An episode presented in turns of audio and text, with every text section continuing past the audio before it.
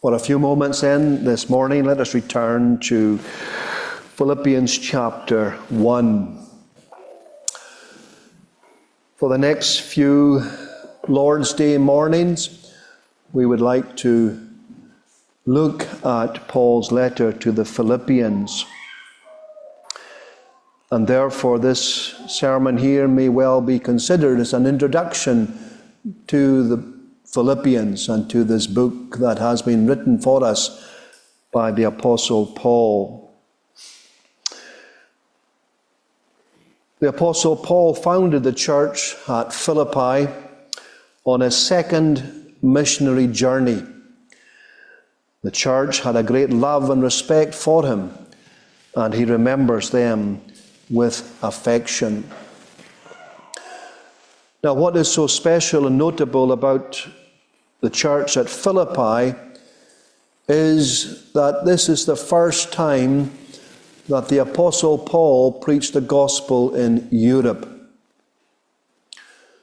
He was on a second missionary journey and he was seeking to go somewhere, but the Holy Spirit forbid him, and he didn't know where to go until he got a vision one night and we call it the Macedonian vision, where he saw a man from Macedonia calling him to come over here.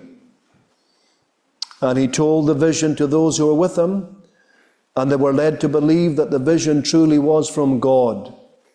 And they obeyed that vision. And that's how the gospel came to Philippi, which is in the old place called Macedonia which is in northern Greece today. And this is where the Apostle Paul brought the gospel to Europe.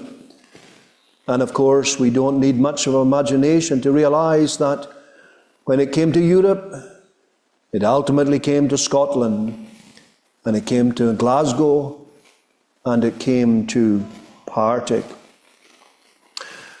Paul arrived in Philippi in the early 50s AD. Acts chapter 16 tells of the forming of the church.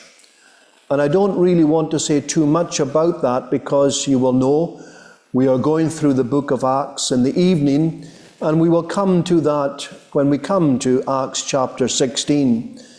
But if you want to know how the church came about, you need to read Acts chapter 16.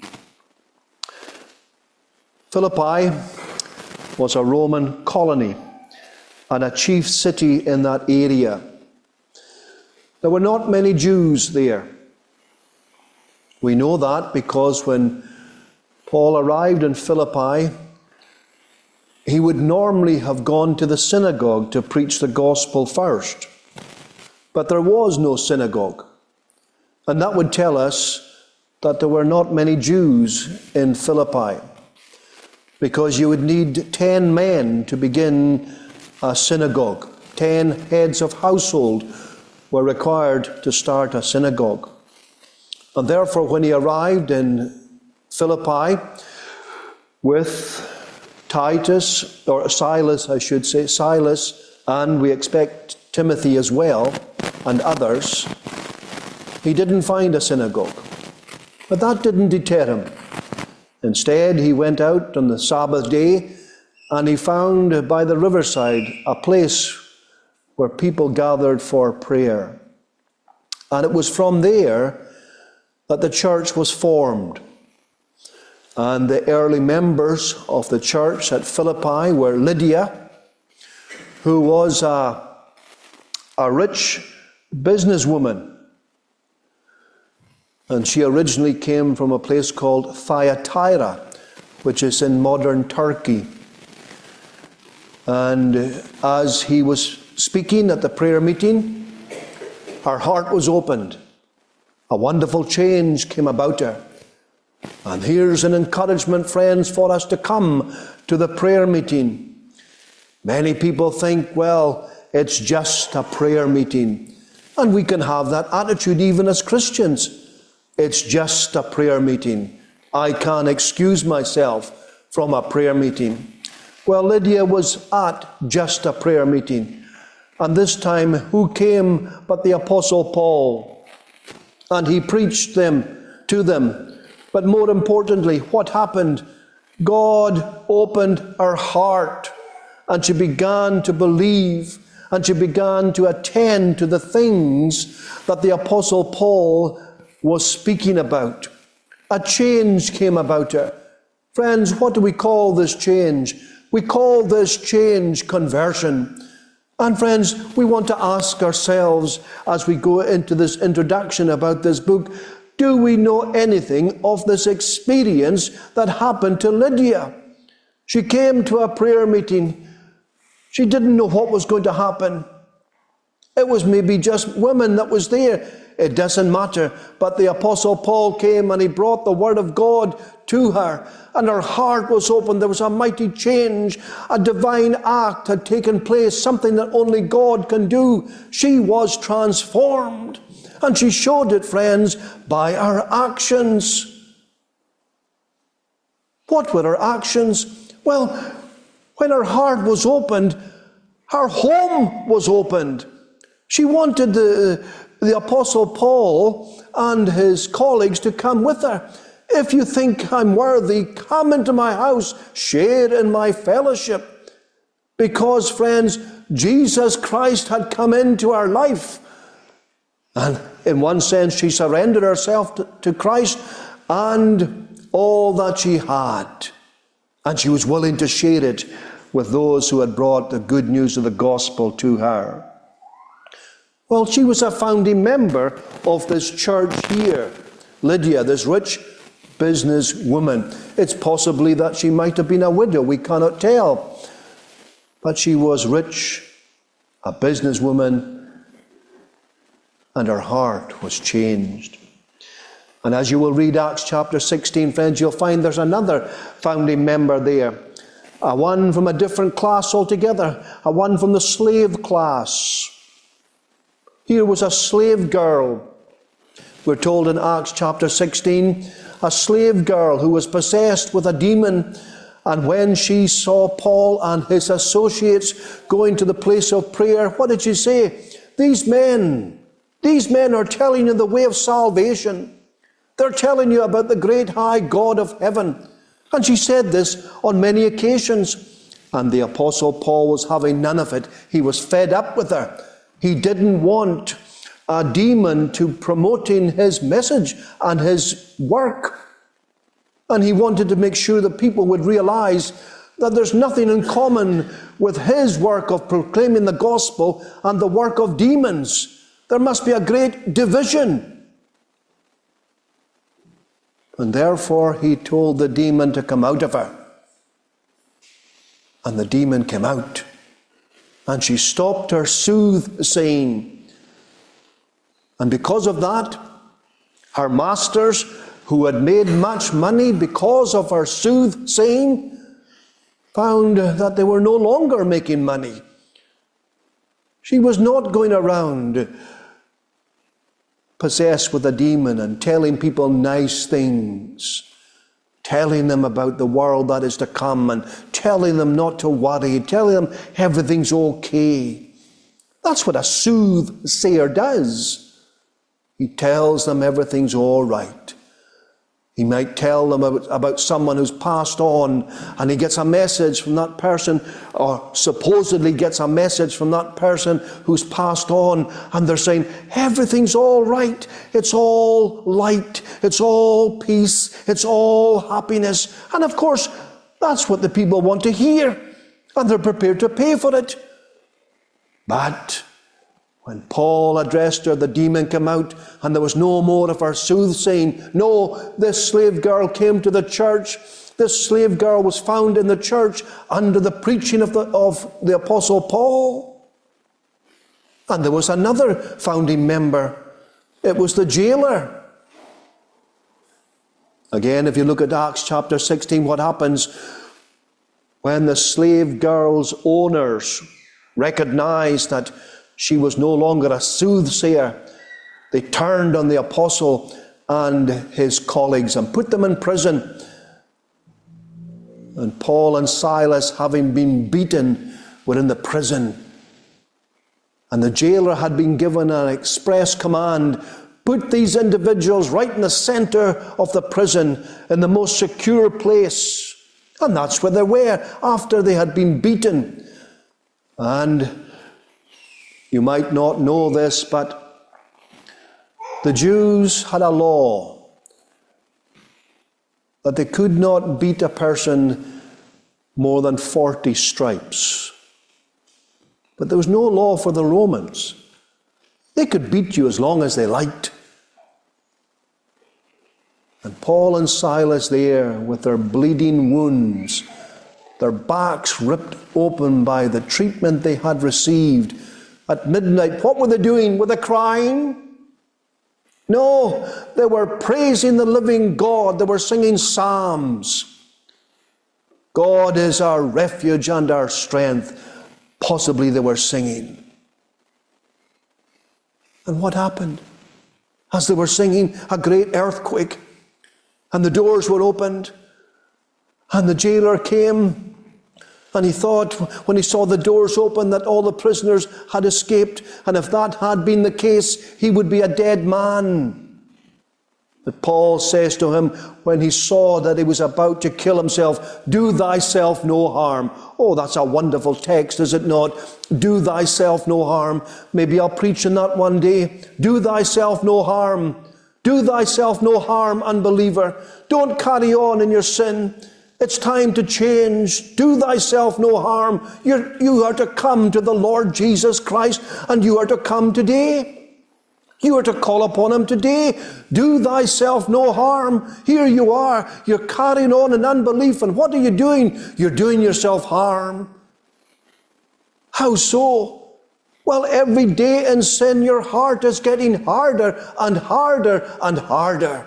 And from a human perspective, it becomes harder and harder to be saved.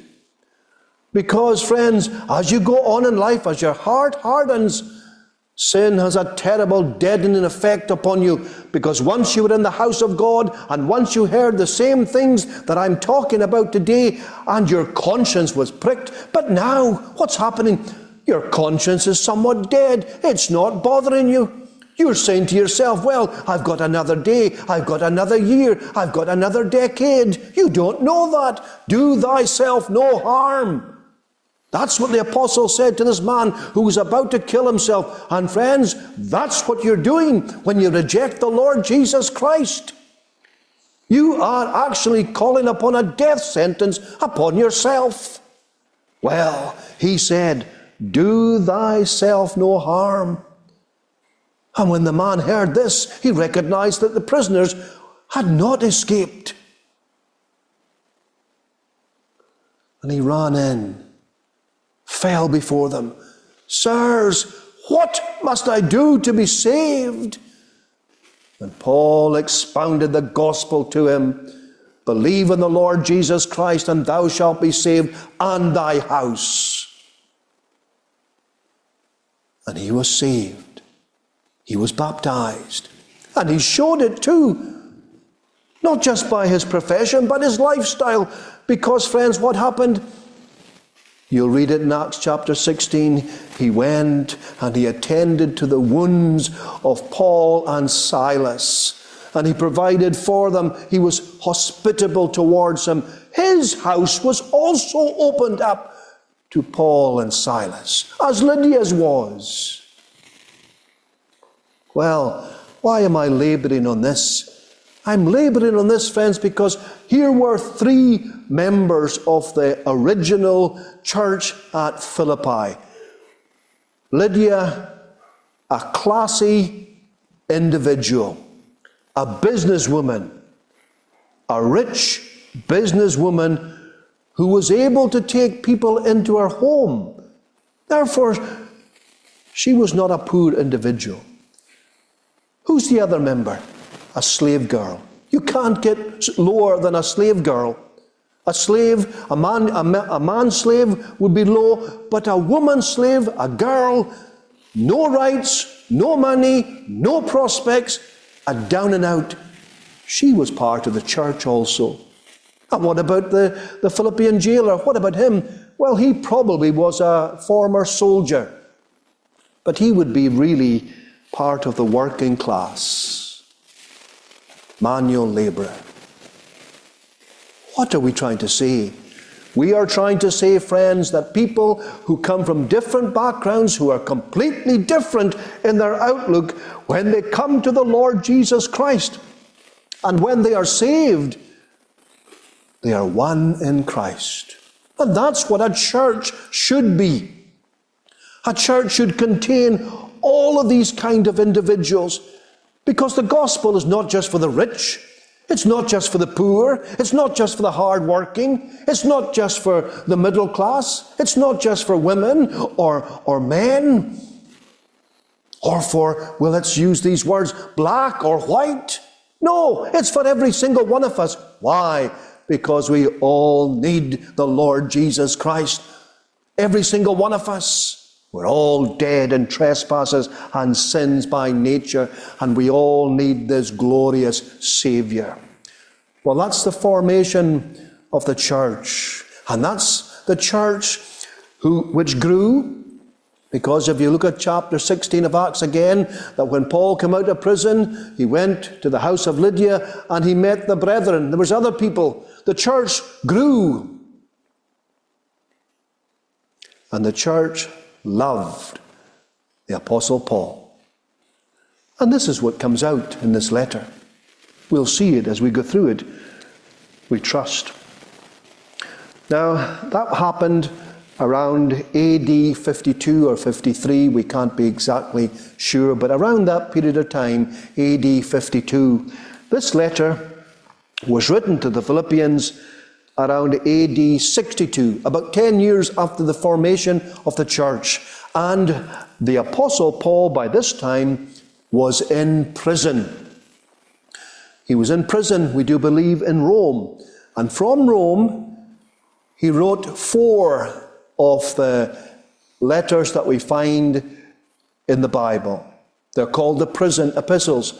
He wrote Ephesians, Philippians, Colossians and Philemon from prison. There he was, chained. There he was, under custody. There he was, as a man who was not free. Yet the gospel, as he says in the chapter, was not bound. And God's work was going on, even when he wasn't preaching or officially preaching from a pulpit or such. Nevertheless, the gospel was going on, it was making progress. And we are benefiting from it today because we're going to be studying this wonderful, glorious letter that the apostle wrote to the church that he loved, called the Philippians. Now, this letter, which was written 10 years after the formation of the church, was delivered to the, the Philippian church by one called Epaphroditus. And we'll come across him as we go through this letter. Epaphroditus was a member of this church, and he was sent by the church to give the Apostle Paul a financial gift. They had done this on other occasions, and they were concerned about the Apostle. They no doubt heard he was in prison, and they wanted to know about his welfare and how he was doing.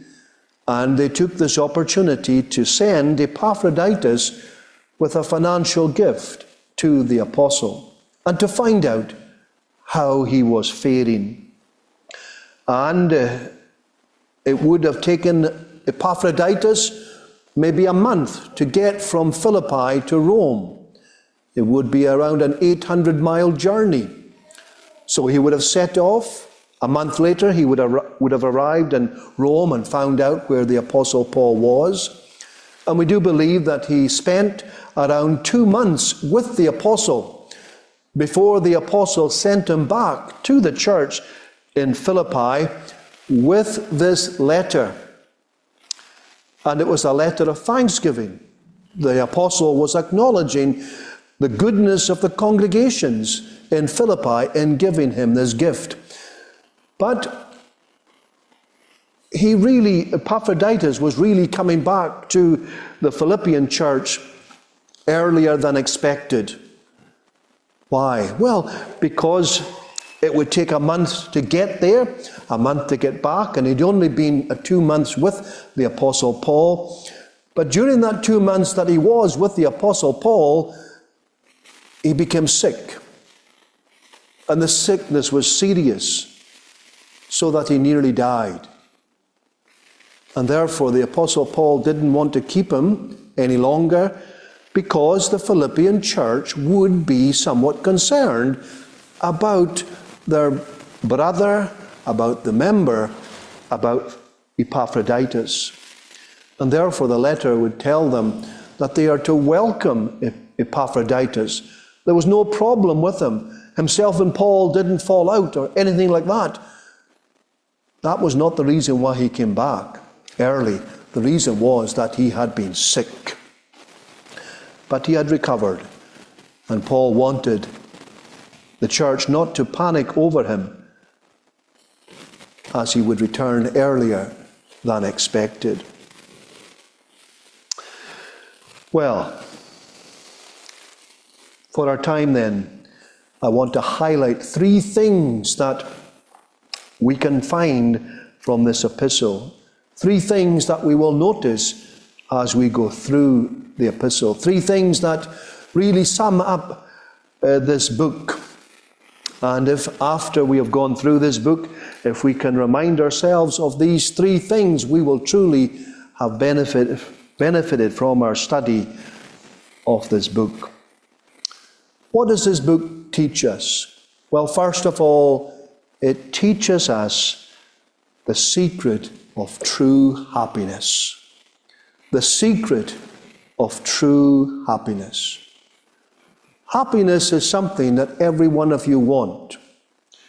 Happiness is something that everyone wants. The people who never come to the house of God, who never think about Him, who never call upon Him, yet they are the same as ourselves. They want to know true happiness. It would not be wrong to say that people are, are searching for true and lasting happiness. Why is it that many people went out last night and they went to bars and clubs and various other kind of entertainments? Why? They wanted to know happiness. Why is it that many people are pursuing the things of this world? Things in themselves which are lawful and legitimate but things that they engross themselves entirely in. We could think about work, for instance. How many people are slaves to their work? They work night and day and they hope to accumulate great amounts of material wealth. Other people are seeking to get their careers in order and they are pursuing that with a, a great desire and goal ahead of them ultimately, they all want happiness. They all want peace. They all want joy. They all want contentment. And the last place that they would look for it is, if we can use this word, in religion or in Christianity. But, friends, this is where you are to find true happiness. This is where you are to find true fulfillment in the gospel of the Lord Jesus Christ. This is where you are to find it. And this book will tell you about it.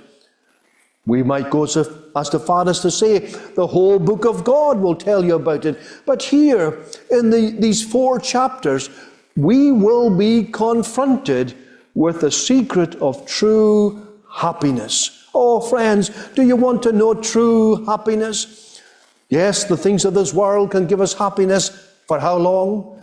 A few moments, an hour or two, a day or two. But what happens? We're confronted with our problems. We're confronted with the cares of this world. We are confronted with our mortality. We recognize that we're going to stand before God one day. We're going to give account before a great and a holy God, a God who will not excuse the sinner. And these things terrify us. But, friends, in the gospel, in the, Lord Jesus Christ, we find all these things are taken care of. And we find the secret of true happiness. How often do the people in this world who make others happy are themselves miserable? You look at the life of many comedians, many comedians who have been successful, who have held audiences in, in laughter and who have had large TV audiences, having people laugh, making them happy for a period of time. But you go to these individuals, you look at their lives, very few of them are really happy. Oh, they can make others happy but they cannot make themselves happy. Well, this book will tell us. This short letter from the Apostle Paul will show us the secret of true happiness. Secondly, the book will show us the man who learned the secret. The man who learned the secret is the Apostle Paul himself. He is the most exercised Christian that ever lived. And he found it. And it's quite remarkable that he should have. Because when he wrote this letter here, as we've said, he was in prison.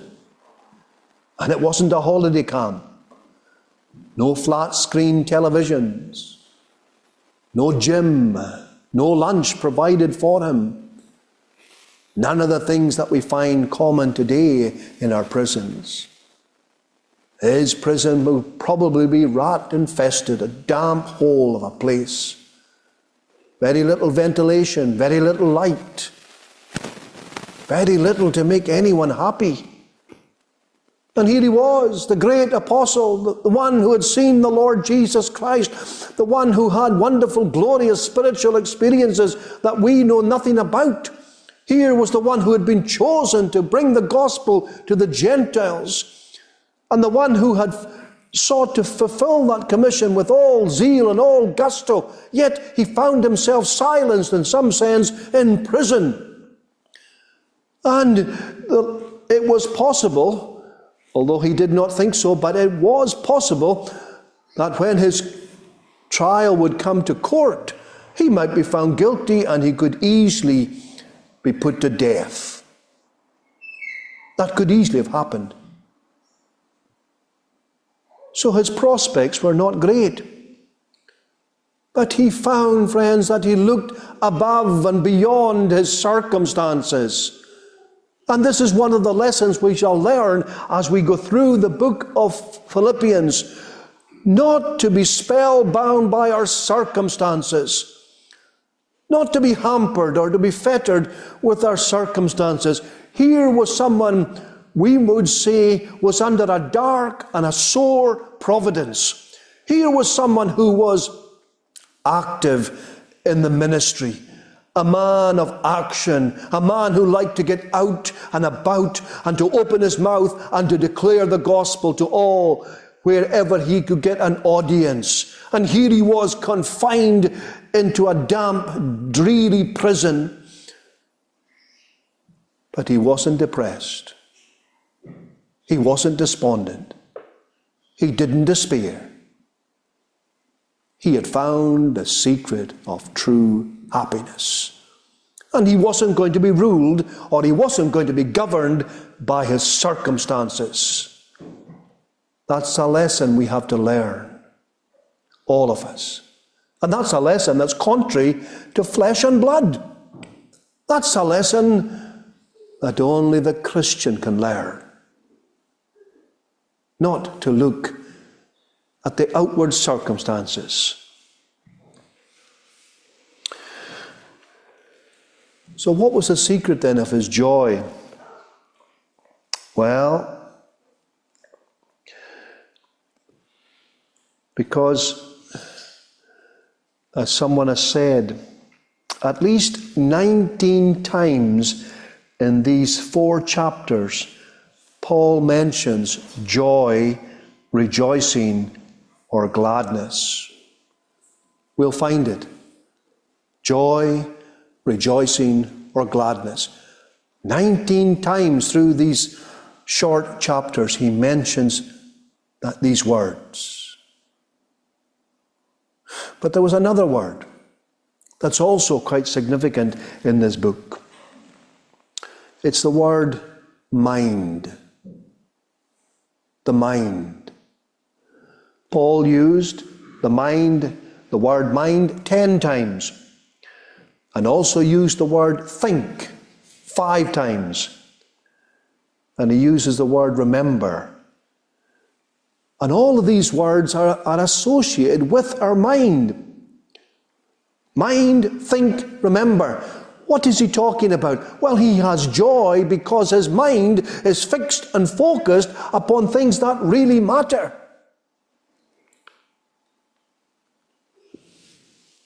It's not just simply mind over matter. No. But he is mindful of the glorious privileges that are his. He is mindful of the great reward that is before him. He is mindful of eternal realities.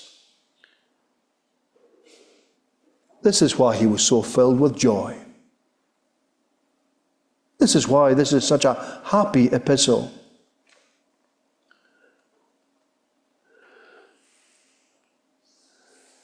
In other words, for Paul and for the Christian, joy is found in the way the believer thinks. It's about his attitudes. And how do we face life? How do we face difficulties? How do we face disappointments? We have to look at them in the light of eternity. Proverbs tells us in Proverbs chapter 23, verse 7 For as he thinketh in his heart, so is he. As he thinketh in his heart, so is he. As you think in your heart, so will be your life. So it will be the way that you conduct yourself, as you think in your heart. And therefore, we need right thinking. We need to be, have thoughts that are consistent with the Word of God. We must let the Word of God direct our thinking. That's what happened to the Apostle Paul. And briefly, and thirdly, he found Christ who taught him these things. It was Christ who taught him. The secret of true happiness, this one found it. He didn't find it by accident. He didn't find it by himself. Christ found him. And Christ revealed to him what true happiness is all about. It's Christ that taught him. He cannot claim authorship for this himself. It's something that Christ did. And friends, this must be our motto. This must be our goal. That Christ would teach us these things, that He would rise us up above this world and above the thinking of this world, and that we might be conditioned by His Word, by this great and glorious person, the one who taught him the secret of true happiness. Amen. And may the Lord be pleased to bless His Word to us. Let us pray.